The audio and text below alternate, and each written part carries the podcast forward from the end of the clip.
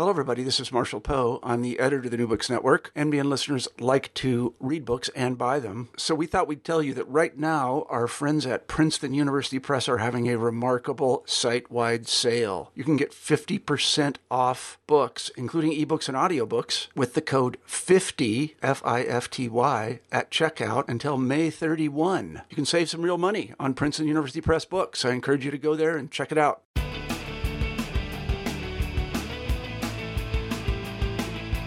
Welcome back to the New Books and Sports Podcast, a channel on the New Books Network.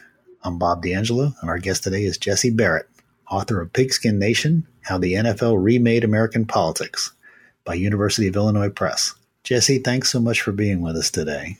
No, thank you so much for having me. Jesse is a high school history teacher at University High School in San Francisco, and he earned a PhD in history at the University of California, Berkeley, and has worked as a rock critic, television columnist, and book reviewer. His articles and reviews have been published in the Washington Post, Politico, Mother Jones, The Village Voice, the New York Times Book Review, and the San Francisco Chronicles website, to name just a few. Jesse, go ahead and talk a little bit about your background, uh, personally, education, and uh, academically, I guess. Thank you. I mean, I suppose part of this came from just you know I've been a sports fan probably my whole life, and and I think the story for me actually starts really a long time ago when my dad got into grad school at the University of Michigan, and we moved there when I was one, and I left there when I was seven. And at that point, decided I would go to college at Michigan, go to football games, and also go to college. Um, you know, and then I did. And so, having not learned anything in the intervening ten years, I guess I went to Michigan and majored in history, and you know, also went to football games. And actually, part of it, I guess, is that freshman year I lived in the same dorm the football players lived in which you know at Michigan all the dorms are it was three wings, fifteen floors, and they had you know you never saw them. They had their own rooms. They had a special dining room. They're never in any of my classes, so it was really clear how different being a football player was from being a regular college student, and yet I still remained a fan. And so through grad school, you know, I would always watch the games. And my college roommate is also a history professor, and we'd you know we'd talk, we'd call each other during football games and watch them. And at some point, I think I really wanted to write something. And I started just thinking about this weird disparity between being a sports fan and all the kind of political and social and cultural implications of sports and the ways in which you never would see that mentioned on TV. And so in grad school, I didn't really do anything that was on this. I think it's definitely true that sports history is one of those fields where it's certainly when I went to grad school, which was in the late 80s, early 90s you know, and, and I think from what I'm hearing now, it's you know, it's hard to get a job still. It's one of those fields where people, you know, if you do intellectual history, that's you know, you study philosophy, that's serious stuff. This, I think, is considered still to be, you know, somewhat frivolous by a lot of people who are in hiring. So, you know, when I was trying to get a, a job as a professor, I didn't study this. I studied, you know, something else that was cultural. And then, you know, eight or nine years ago, I thought I'd really like to write, try to see if I can write a book that would be a good challenge to set myself. And I thought I wanted to find something that I was actually really interested in. And I was still a Michigan football fan, you know, even after knowing all these things about how bad football is for you and all the ways in which college football is, I think, really a dangerous institution on campuses. You know, you just think of all the things that players do to their to fellow students, especially male players to female students and yet, you know, I was still unquestionably a fan. I would, you know, every time Michigan's on, I'll watch the game. And so that's kind of where I started digging. And specifically, I guess, I was reading a book about the rivalry between Michigan and Ohio State during the years that Bo Schembechler and Woody Hayes coached against each other. And there was this anecdote in there about the Michigan kicker being late to practice because he'd been at a protest. And that kind of stuck with me as just the oddity of those two things. And you know, you don't think about football in the 1960s happening at the same time, and of course they were. And if you do think about them, I think there's these kind of stereotypes, some of which are true about players being used to bust up protests. To kind of, you know, there's all these long hairs, and football is maybe the all-time short-haired game. And so that story stuck with me, and I wanted to kind of start digging and see if there was anything there. And really, what I found went in really different directions from that. I think there's only a very small part of it that's about the kind of radical football players in the 60s. But that's sort of the genesis of it. When did you wind up in California? Um, well, I came out right after, so I graduated college in 1988. and I knew I wanted to go to grad school. I think I knew when I was 14 I wanted to go to grad school. Uh, my my dad's a, my dad's retired now, but he's a professor. My uncle was at the Smithsonian um, for years, and is you know he's a professor of the history of technology. Um, my other uncle was a doctor, and my aunt was a psychologist. So I came from that kind of family where, you know, my parents certainly didn't put any pressure on me. It was more I just knew, and so in right after college, you know, as a senior, I decided I wanted to be someplace like Michigan that was a big public school, but with better weather. So I applied to UC Berkeley and got in. And that was literally my entire, you know, none of these plans are really what I would think of as very clever or well thought out plans ultimately. You know, wanted to go to, I, you know, I'd been to San Francisco on a family trip summer before. I really liked it. And just literally the idea of not being cold anymore. I think after 22 years, you know, in New York and Michigan, and I thought, okay, so I'll go to Berkeley. So I went to Berkeley for grad school, finished grad school seven and a half years later, got the job I have now, and yeah, ended I can understand that. Um, what was, out of curiosity, what was the uh, subject or the topic of your uh, dissertation? Um, it was actually on ma- masculinity in the 50s. I mean, I'm, you know, I'm really a cultural historian, and I think that's that's kind of how I approached football was how does football fit into the larger culture? And so the earlier project I looked at, I mean, I read Mickey Spillane novels and Playboy and Liberace, you know, and kind of the social psych um, materials about, you know, there's, there's this great thing I actually still give in my classes, which is this masculinity femininity test from the 50s that's supposed to kind of test your ability to conform to gender norms. And the students just think it's hilarious you know, because they can tell there's all these questions that are, you know, do you want to be a big game hunter, an interior decorator, or something else? You know, so they know which ones are the the ones that kind of get you the the manliness points. So I have little bits of it I use, but yeah, this is really just a totally different thing. I think the thing that just connected them for me was the idea of thinking about football, you know, as a as a cultural institution. You know, as, as I I think I wrote somewhere, maybe you know, in the in the intro that it had its own movie studio, it had its own lobbyists, it had a publishing arm. So that really was trying to be much more than just football on the field or football in the you know in the business office. It was trying to make itself into a cultural institution that would have this presence more widely in American culture, and that's what really got fascinating to me was, and that's the first half of the book. You know, as you know, is is looking at how the NFL sold itself in all these different ways that were that I think that were much more interesting and good than they had to be. You know, I would say you watch some of those NFL films productions from the 60s and they're good. I mean, they're good, interesting, popular art. Oh, yeah. Well, and so that's Sorry, no, I was going to say, I will get to that in a moment. I was going to say your book covers what could really be called a a, pers- a perfect storm for the NFL from the you know mid 1960s into the early 1970s. Um, you got a commissioner with marketing savvy, NFL Films, which, like you say, just um, brought it out there and romanticized a brutal sport, and a politician in the in the person of Richard Nixon who figured out a way to politicize the sport. Yeah, I think it's a really good way to put it. That there was that there was this confluence of things because I don't think, I guess in general, I don't believe in these kind of conspiracy theories in history.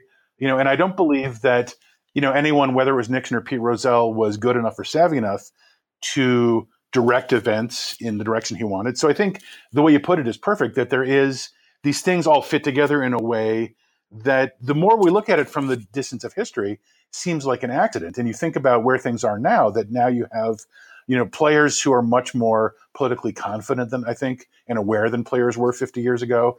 And I think able to speak their voices much more because of the union protections to a degree obviously because Colin Kaepernick has you know found out you can't once you're out you know the union right now can't get you back in. But you know and a president who has politicized it in a very different way. So absolutely i think one of the lessons is that this probably would have been hard for it to happen quite as well had it been at a different time. Yeah and you cover an era in american history that was just at the time was undergoing a huge cultural upheaval. Do you think uh, football was keeping up with the times?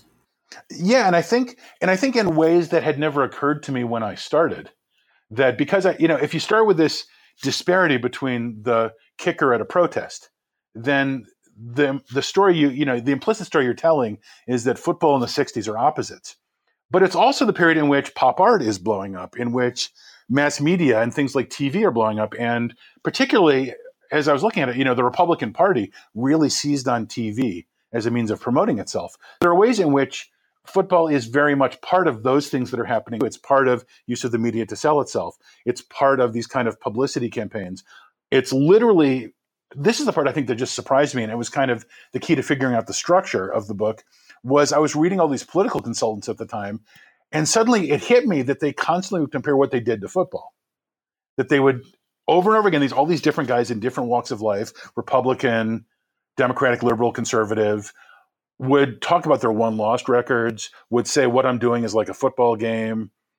And then you had politicians doing it too. Jesse, what kind of impact did the NFL films have on the public's perception of the game? Oh, I think it was basically seismic. I mean, you read all the you read all the press coverage for one, and, and the reporters are just all over themselves. They say it, it's you know people literally started applauding when it premiered, and I think if you look at the tone of the media coverage, in the late 50s, early 60s, as you see in the media coverage and in the newspaper coverage, and in, let's say, something like The Violent World of Sam Huff, the general take is football is extremely violent. And you have all those, you know, the, the images like the Frank Gifford one when Chuck Bednarik has hit him and Gifford looked like he's dead. You have the one of Y.A. Tittle when he's kneeling there and bleeding. You know, these images that are of pain fundamentally. And I think what NFL films did was it aestheticized the whole thing. You, you, know, one of the things it does really well is because of the they have these soundtracks that kind of over strategically overwhelm the sound of the game. So you see the kind of aesthetic experience of violence, but you don't hear it. And if you, I actually just showed the Violent World of Sam Huff to some students this week, and they said, you know, what you see is football's painful and boring, which you know I think you get much better because he's just literally wearing a microphone while he's playing in a preseason game.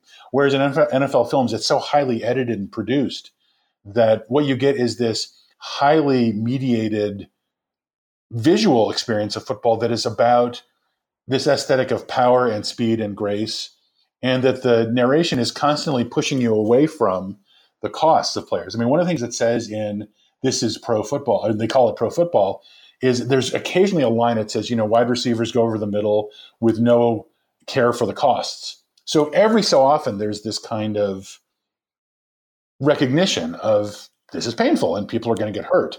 But in general, it's very much this kind of Hemingway esque framing of, you know, this is what men do. And of course, you know, the narrator, John Facenda, and everybody can do their John Facenda imitation, but, you know, that, that voice saying those things, right? I mean, that's, you know, this is, it's what you want to be. And, and I think that to me, the most powerful illustration of this is if you look at the lawsuit, the concussion lawsuit, it literally mentions NFL films. And the players say, what this gave us was this vision that playing football was a badge of courage. So it seems to me that literally the players are saying, we watched NFL films and it convinced us that in essence, what we were doing, although it may have hurt us personally, was great and heroic and awesome. So I think to me that is kind of the smoking gun, so to speak, in the effect that the films had on everyone's comprehension of what it was to play football. Oh yeah, I mean, and they call it pro football was was certainly a landmark piece of work. I mean, it starts with the ticking clock and the referee's whistle, and then John Facenda coming out like the voice of God. Yeah, oh, tug of war. Yeah, I mean, tug of war. Twenty two nameless men grappling in the mud. yeah, exactly. And he's you know it's literally in the Library of Congress now in the National Film Registry. So it, it's I mean, watching it, I just, you know, I have to say, because uh, I grew up with NFL films and I remembered the, you know, the breath pluming out and the blare of the trumpets. But watching it, you know, for kind of scholarly purposes, I mean, it's good. It's really well done. It's beautifully made. The, you know, just the whole, yeah, the whole aesthetic, the the way everything works together, the sound and the visuals and the narration. Starts with a whistle and ends with a gun. Exactly. I mean, it's it's a kind of perfect little piece of you know popular art. And it's funny in the editing process, I called this pop art, and I think you know one of the editors said, you know, that's maybe pushing it a little far. So I thought, okay, that's a fair point. You know, it's not, you know, it's not Roy Lichtenstein or or Claes Oldenburg or Andy Warhol, you know, but for a kind of a piece of popular entertainment, it's really up. Absolutely, you know, it's still it's still quotable. The visuals are still kind of astonishing. The viscerality of it, I think, is amazing. And you know, and and I think having watched some of the more recent stuff when they have people mic'd up, I remember watching one with Ray Lewis, you know, in the kind of the middle linebacker, there's always this figure of ferocity. And I just remember thinking, you know, how? Because it shows him, you know, he basically destroys somebody, then he runs over and destroys somebody else. And so it's actually too real, I think. You know, NFL Films, I think, was good at kind of holding that reality at a remove. So you didn't get the full force. You got what they wanted you to get of the force. Yeah, those picture, those film clips of Mike Singletary with his eyes going wide open as he's about to hit somebody. I mean, that's pretty powerful. Yeah. Yeah. So let's go from films to politics. Share with us your uh, fascination for Richard Nixon and, and particularly the Watergate era. What do you think makes him such a compelling figure?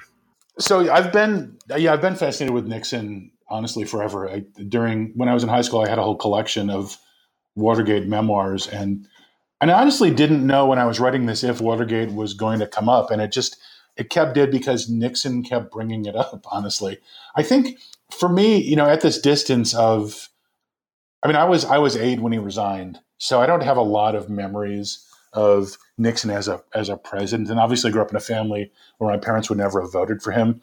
But I have to say, at this distance, there's something a little bit endearing about Nixon. I think, obviously, in comparison to someone like Trump, just in that Nixon graduated second in his class. He was a really devoted student of history. He served in the Navy during World War II. You know, he did all the things that you were supposed to do. He didn't take the easy way out in any of those ways. And looking at him, you know, you read about him, and Nixon is someone who should not have been president. He was not, he was an ordinary person in so many ways. You know, he was not charismatic.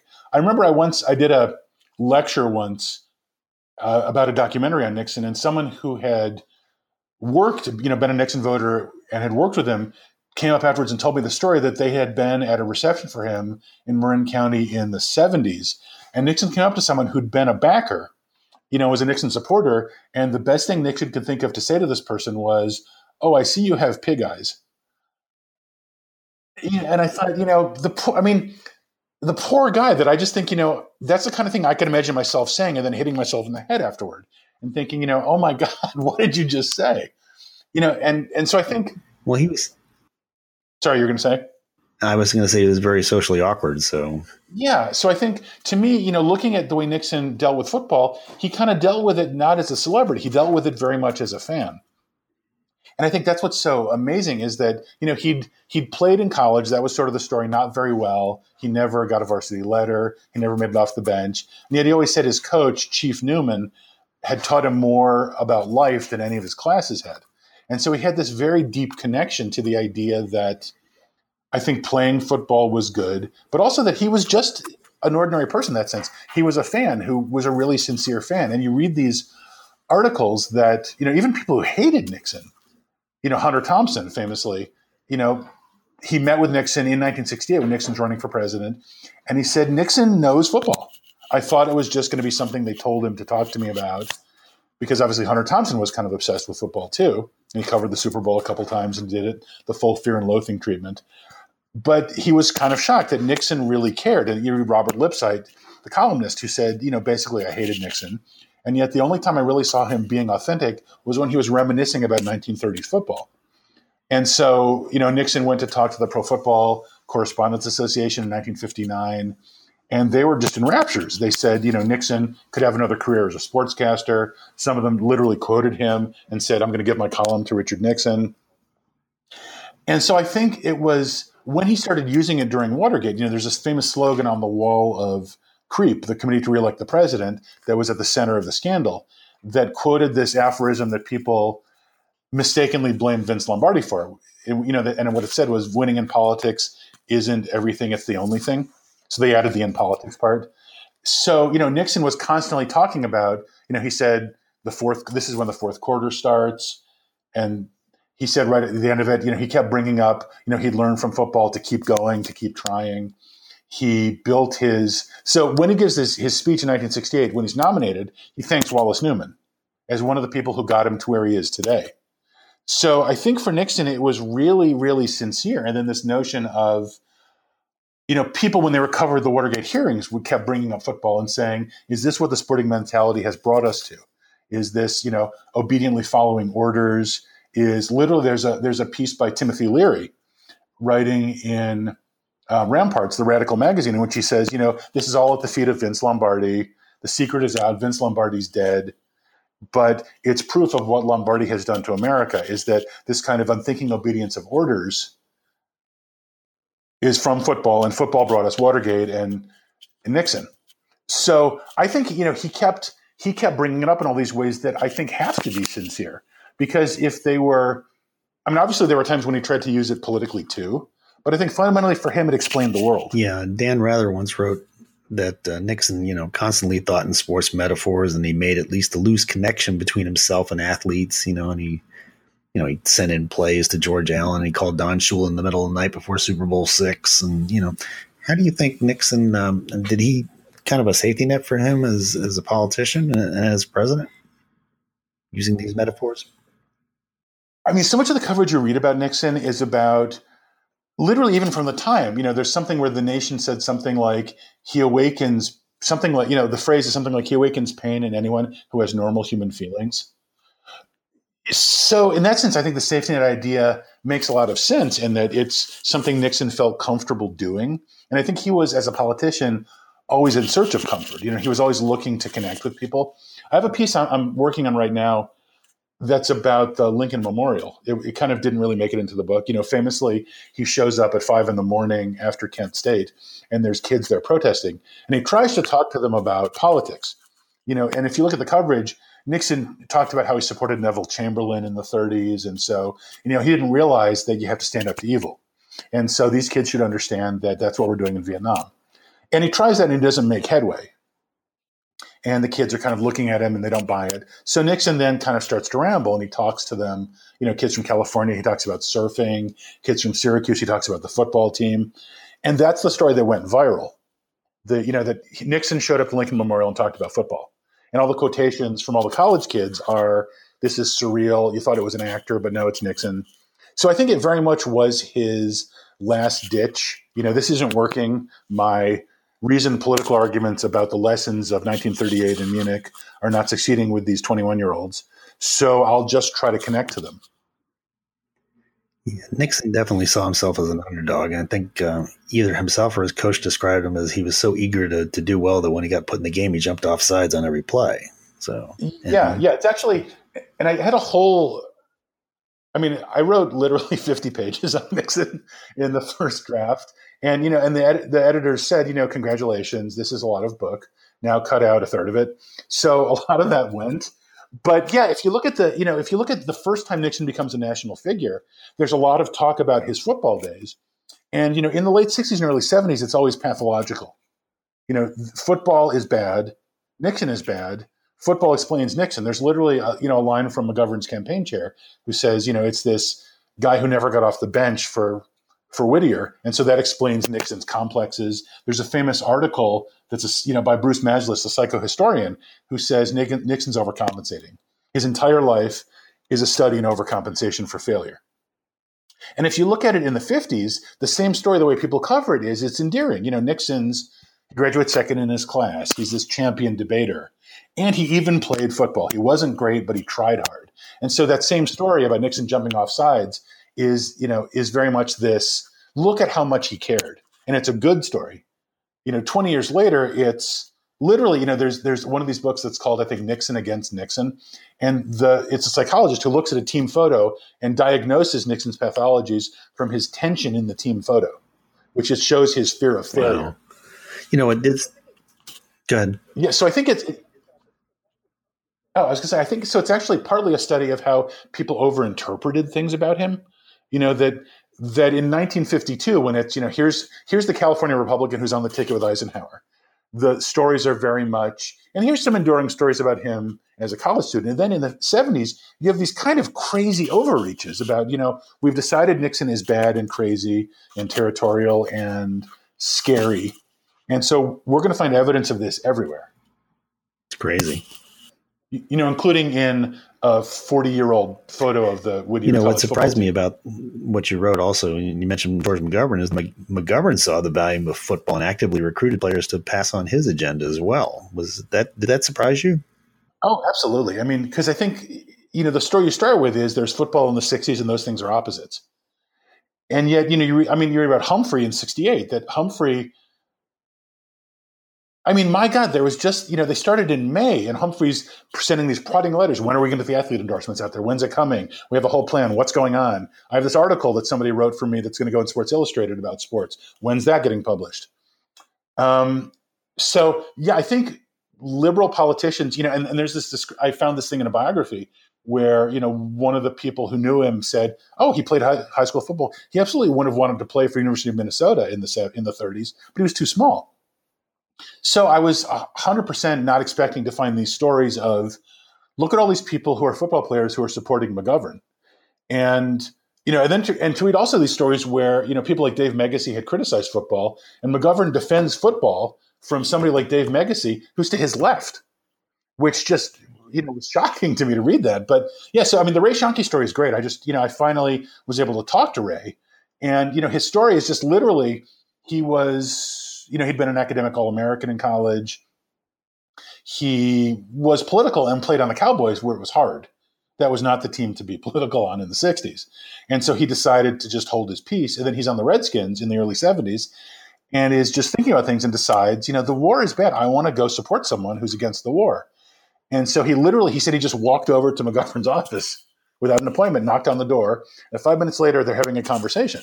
And McGovern says, That sounds great. You know, go go do it. And, and literally, they gave him no direction. I asked him, you know, did the campaign tell you what to say? And he said, no. They just said, you know, I think, and it's sort of the way the McGovern campaign worked was it was very grassroots. That was kind of its, you know, both its reality and its branding. I think, you know, it's run by Gary Hart in his first major political presence on the national stage. And so I think they very much wanted to advertise, you know, Nixon is slick. McGovern is just the people's candidate. So it was very in keeping that, you know, Ray Schoenke would show up and pitch them this idea. And they'd say, that sounds good. Go do whatever you want. And so he literally sat down with a phone book and, you know, with the, like the players directory and called everybody in the NFL after practice over that summer and a whole bunch of people. You know, apparently the Kansas City Chiefs were a really McGovernite team, which is just not a sentence I ever thought I'd be saying. it's true. You know, in so yeah, I think I think it is like it is just it's really interesting to me that there were ways in which from this remove, those things seem like opposites, and at the time they obviously didn't.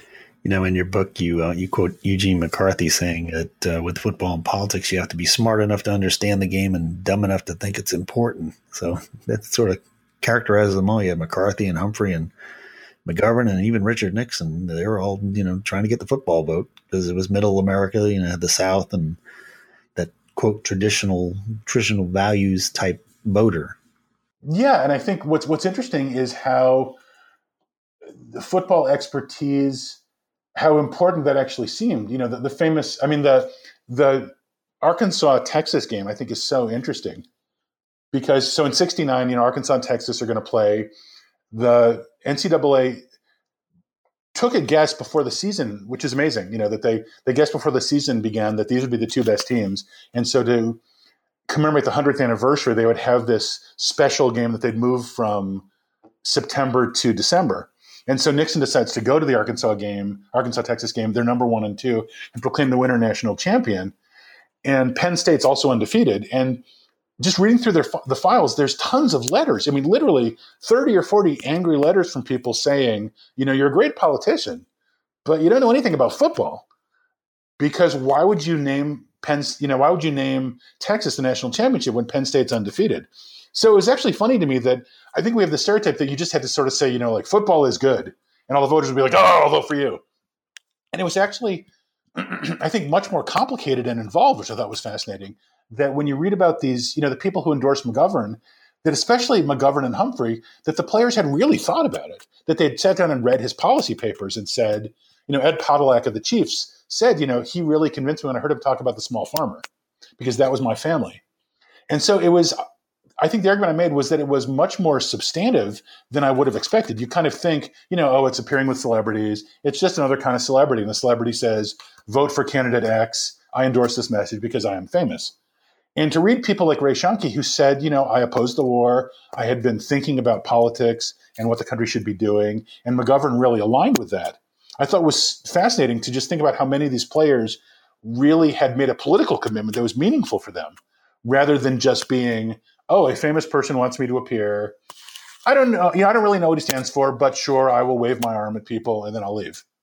I just I found that really you know and encouraging. I thought that's why I ended up making the argument that it was much more democratizing than we think. That you had people who had not been included in the political process who now were, and were taking this role in a way that they themselves hadn't expected to.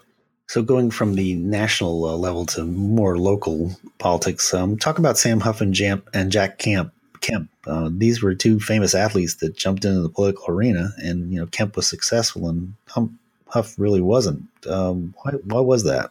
Um, and again, this is one of those things where I wrote 35 pages on, on those two, and the editor said, "That's great. We need five. So, so I cut out a lot, um, but I read a ton of West Virginia papers, especially on on Sam Huff, and and I think honestly, I think it was kind of luck more than anything because if you look at the two campaigns just from the vantage of 1970, Jack Kemp's campaign is not notably more effective than Sam Huff's campaign. You know, a lot of it is celebrity football player sort of running a celebrity football player, but also trying to explain why he's not just celebrity football player.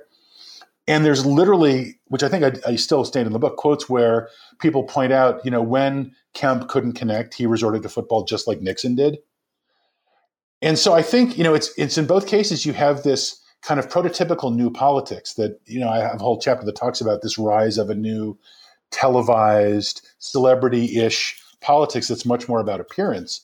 And you know, Sam Huff was famous. He'd been on the cover of Time magazine. He was starred in The Violent World of Sam Huff, which he would show on the campaign trail.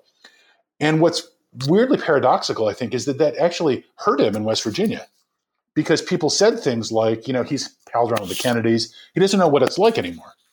And as a West Virginia politician, I think, you know, then and now, you know, you very clearly have to run on understanding the struggle that people have and the struggle people face economically. You know, coal was already receding, I think, in the late 60s, early 70s. People were clearly trying to think of alternatives. So, you know, and there's, and I found in the Kemp papers, there's this great list of campaign recommendations where somebody says, you know, your voice is high and squeaky. Can you do something about that? You look uncomfortable. You're kind of too pretty. We need to give you some gray hairs.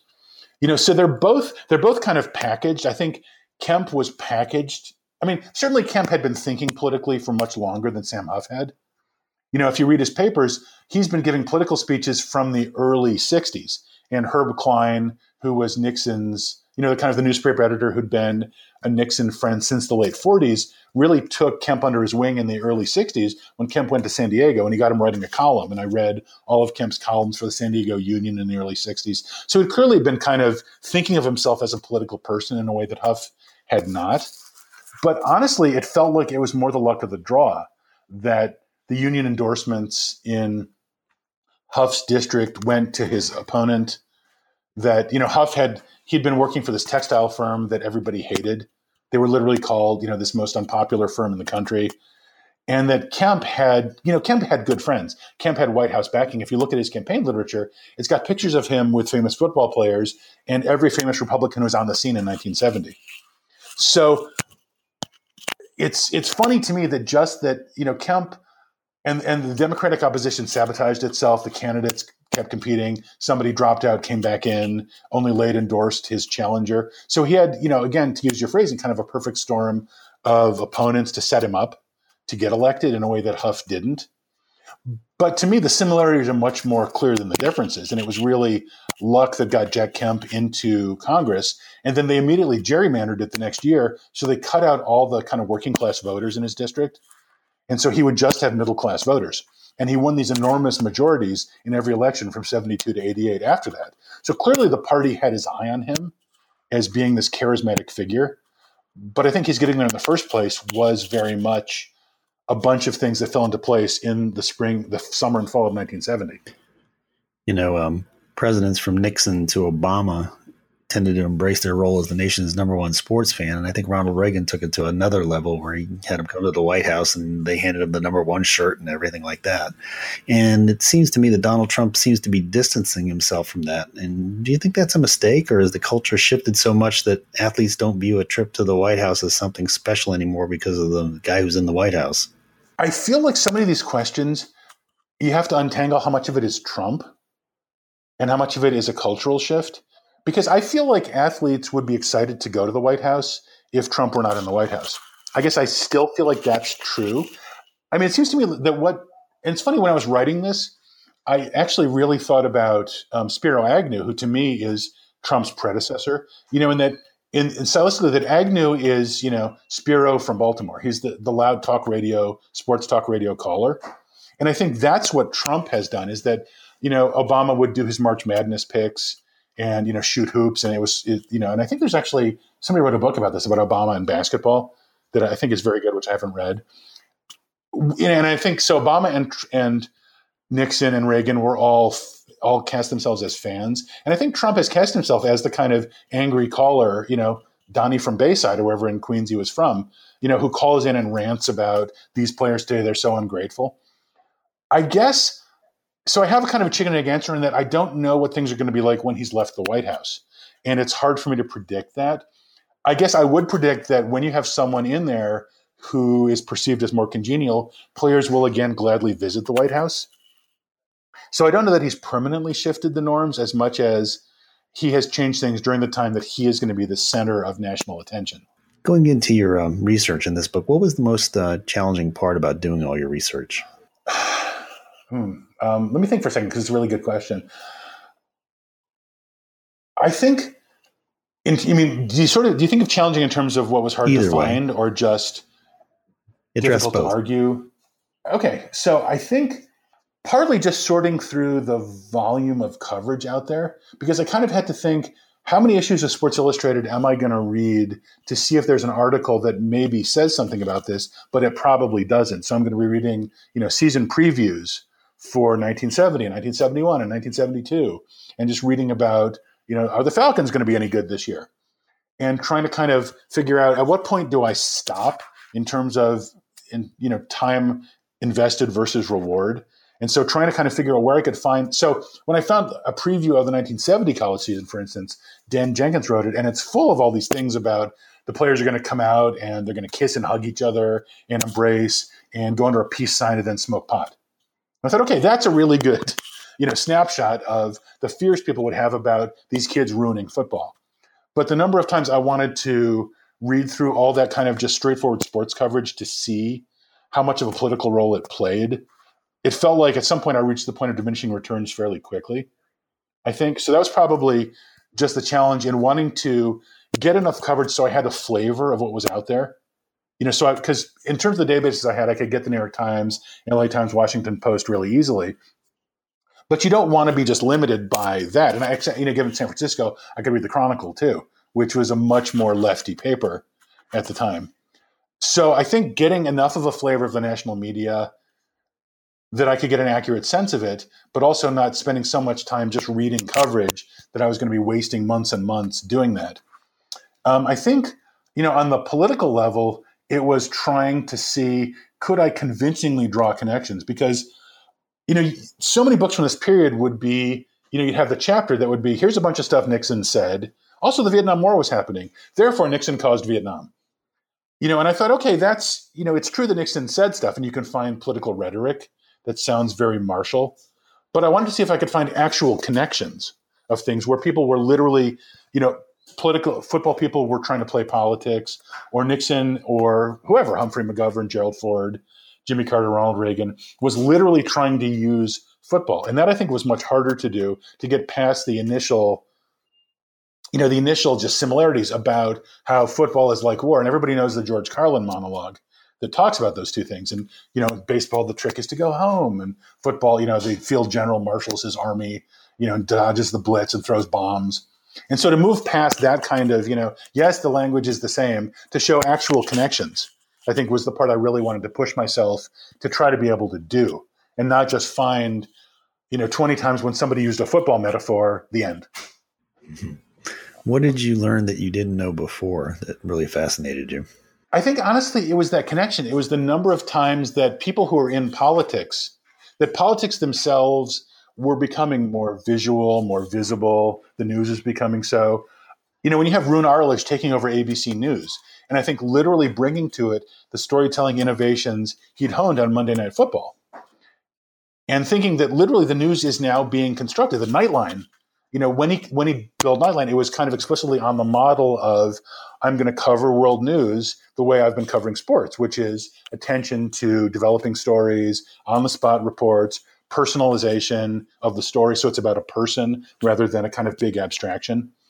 You know, and people at the time are horrified by this. You know, they discuss, you know, oh my God, there's he's ruining news.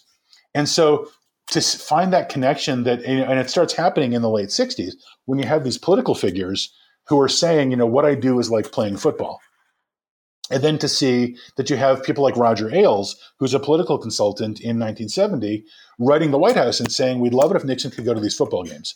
We really think it would help these candidates in these states.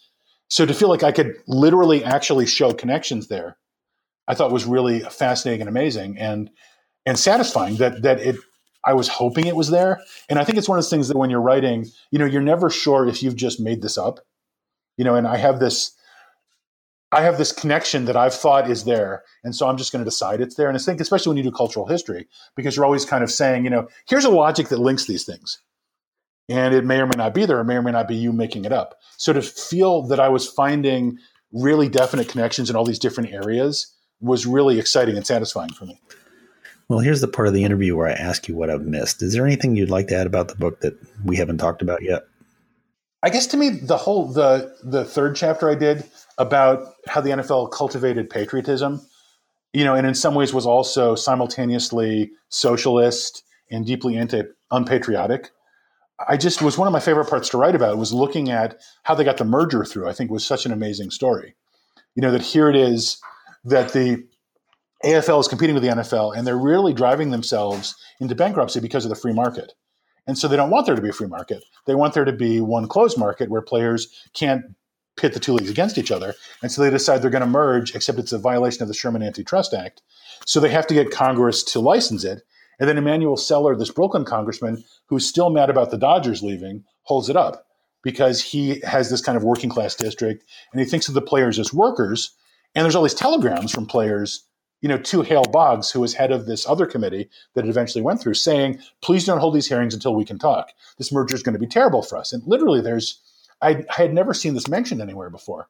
That you know the the merger was widely unpopular among the players who perceived what it was going to do to their salaries. You can certainly make an argument that long term it was better for the financial health of the two leagues to merge. That was what Jack Kemp argued. That you know the merger ultimately is actually going to protect our salaries, but there's an immediate drop in the wake of the merger. And just looking at the machinations there and seeing, I found a quote from Larry O'Brien, who was Johnson's kind of congressional wrangler in an oral history at the Johnson Library, where he said, it was amazing to me what senators would do to get a football team. Oh, I'm sure. You know, um, there was a great quote that you had in the book, and I'm probably paraphrasing here by by Art Modell, who said they were basically, you know, dyed in the wool Republicans who were embracing socialism. And you can correct me on the quote, but uh, I thought that was fascinating. Yeah, it's, it's a bunch of fat Republicans yes, who vote, who vote just a great quote by him. Um, so I thought, yeah, the other thing I was going to say just really quickly is I was really interested in the kind of business carryover of this. So I went and I looked at the Harvard Business Review to see when they started using football teams and football players as these business models. And I thought, it, for me, it was fascinating because looking at the Lombardi story, to me, the Lombardi story is not about politics. People thought Lombardi was a political figure, and I think he ultimately wasn't. You know, that his political meaning is complicated people perceived him as a conservative, which clearly he was more on the conservative side than the liberal side. But he also said things that sounded much more liberal and much more open. He was apparently really, you know, he was everything you read talks about how Lombardi supported integration. He had his team integrated. He supported gay players, which is kind of amazing at that juncture. And, you know, but what made him so interesting, I think, was that he was seen as a salesman and that a bunch of former Packers made this film that was based on all the great things they'd learned that made them business successes from Vince Lombardi. And so to look at how that trickles into the business world, which I do in that chapter about coaching at the end, and how people started seeing coaches and coaches started seeing themselves as salesmen. And people started writing articles about the less the leadership lessons of Bill Parcells. And Tony Dungy has this whole business that's fundamentally about being a kind of successful Christian business leader. And it's, you know, the the supported for this is well, Tony Dungy won a Super Bowl. so to me, that kind of that's something I'd never really seen anyone trace, and I, am hoping I've done a decent job of tracing it, looking at how you know Harvard Business Review decided that politic the coaches are useful tools for leadership, and they really started about 15 years ago, and they studied Bill Belichick, they studied Bill Parcells, they studied Bill Walsh, you know, all these different figures who seem to be useful to have useful leadership skills and abilities. And now it just feels, I think, natural. If you go to the, you know, the business, if you go to the business section of the bookstore, there's 20 or 30 books by sports figures and coaches explaining how to lead. Right. They even had the, um, I think Don Shula did the book with Ken Blanchard about success as well. Yeah, it's just, it's amazing how many of these there are now. And I, I think that Lombardi was kind of the pioneer there of this idea that, you know, what coaching really is, is just leadership in success in any field. And then his players translated that into, you know, Lombardi himself did it first. He's actually in a movie where, you know, it's about salesmanship, which you can still buy. I mean, it's, you know, the movie's 50 years old, but you can still buy it for $249, the DVD that gives you Vince Lombardi's leadership secrets, which I, I'm thinking the number of business books you know, I'm sure Tom Peters, you know, those books are still selling 30 years later, but I don't think there's a lot of 50 year old business books that people are still reading. So it's a tribute to Vince Lombardi, I think, or to what people think about Vince Lombardi, that 50 years on, you can still actually watch Vince Lombardi's DVD, which, you know, to be honest, Vince Lombardi is not good. He's not a good, he's not a good performer. So it can't be for the quality of his video performance. So I think it's for this kind of enduring appeal of the idea of Vince Lombardi. I think his players thought he was a good communicator in different ways. yeah, yeah, exactly. But you know, honestly, I mean, the other thing I was going to say is reading about Lombardi and George Allen is I was reading this book of oral histories after Lombardi died, and people really loved him. I mean, even people who thought he was a hypocrite. You know, Jerry Kramer in in his book, you know, writes about this, which again, I, you know, I'd, I'd, read Instant Replay when I was a teenager, probably, and I reread it for this. It's still really compelling, you know. And I think there's something about Lombardi that just he was larger than life in a way that people found really interesting, in a way that they didn't find George Allen interesting. They found George yeah. Allen kind of. Disturbing. I think also Nixon also. You know, pale and sunken. I, no, I said I Sorry, think Nixon also jumped on the uh, on the Packer image also when he when he went up there and, and talked about Bart Starr. You know, if you can't root for Bart Starr, you can't root for anybody type thing and I thought what was interesting is I was reading this this piece from the the Ripon Society, which were these moderate Republicans, and you know their journal is online. And after the 1970 election, they said that was a misstep. They thought Nixon went there in too overtly politicized football, and so that he shouldn't have because you know he shows up with kind of the entire cabinet and says you know there's nothing political here, and he's stumping for Republican candidates in Wisconsin with all these major Republican politicians, and it was just so overt that you know the Ripon Society thought he'd blown it and he'd really gone too far into this attempt to make hay out of football. What uh, what kind of lessons does uh, your book Pigskin Nation teach the reader about where you know the marriage of football and politics politics have has been and where it might be going? I think I'm probably going to steal your point here about the perfect storm, in that I think it really does suggest that in an unexpected way, politics was very or politics, football was very much a creature of the culture of the '60s, and the the kind of the placement of the NFL as a national pastime is now something that's 50 years old. And like a lot of 50 year old ideas, it's probably in need of revision. And I think, obviously, with the challenges that activist players and Trump's response to activist players and the concussion crisis, you know, which, as we talked about, NFL films very adroitly not just masked, but actually sold players on endangering themselves very effectively. I think it probably suggests that you know, I think if the big question is, is football going to be more like baseball, which used to be the national pastime in, let's say, 1940 and is now popular, but not as popular? Or is it going to be more like boxing? You know, and so that's something that's now far away from the kind of center of national consciousness. And I suppose my guess is, given its political inroads and its cultural inroads, that it's going to be more like baseball, that it'll be something that you know, it'll be either basketball or soccer. I mean, soccer's time has been prophesied for 40 years, right? And there's there's actually a famous there's a book by a, a Michigan, actually University of Michigan political scientist, in which he says soccer really succeeds in countries where socialism is politically viable. And so because socialism has never really been politically viable in America in a mainstream sense, certainly not since let's say 1912, that you know soccer therefore will never become politically viable here, which would mean basketball is kind of you know the next national pastime. But I think that's my take is that football will remain popular, but probably less so, and it will remain something that is in the cultural conversation because it's been so central. But that there's so many things that conspired to help it rise 50 years ago that are different now. That's a good point. It's been a very interesting interview, and I know that your time is valuable. Um, what is your next project? I think you may have touched on it earlier, but uh, what are you working on now? Um, um, well, I'm I'm thinking. I, I, mean, I like the idea of connecting these things. You know, I, I, to me, what's interesting about studying culture is the way you can link things like politics and sports in this way. So I'm thinking about something. I mean, I, I grew up in New York. I grew up as a Mets fan. I literally remember the day they traded Tom Seaver. I felt like my world had ended. you know, it was like I didn't know they could do this. I literally remember walking into school with this, you know, literally it was this feeling of like betrayal.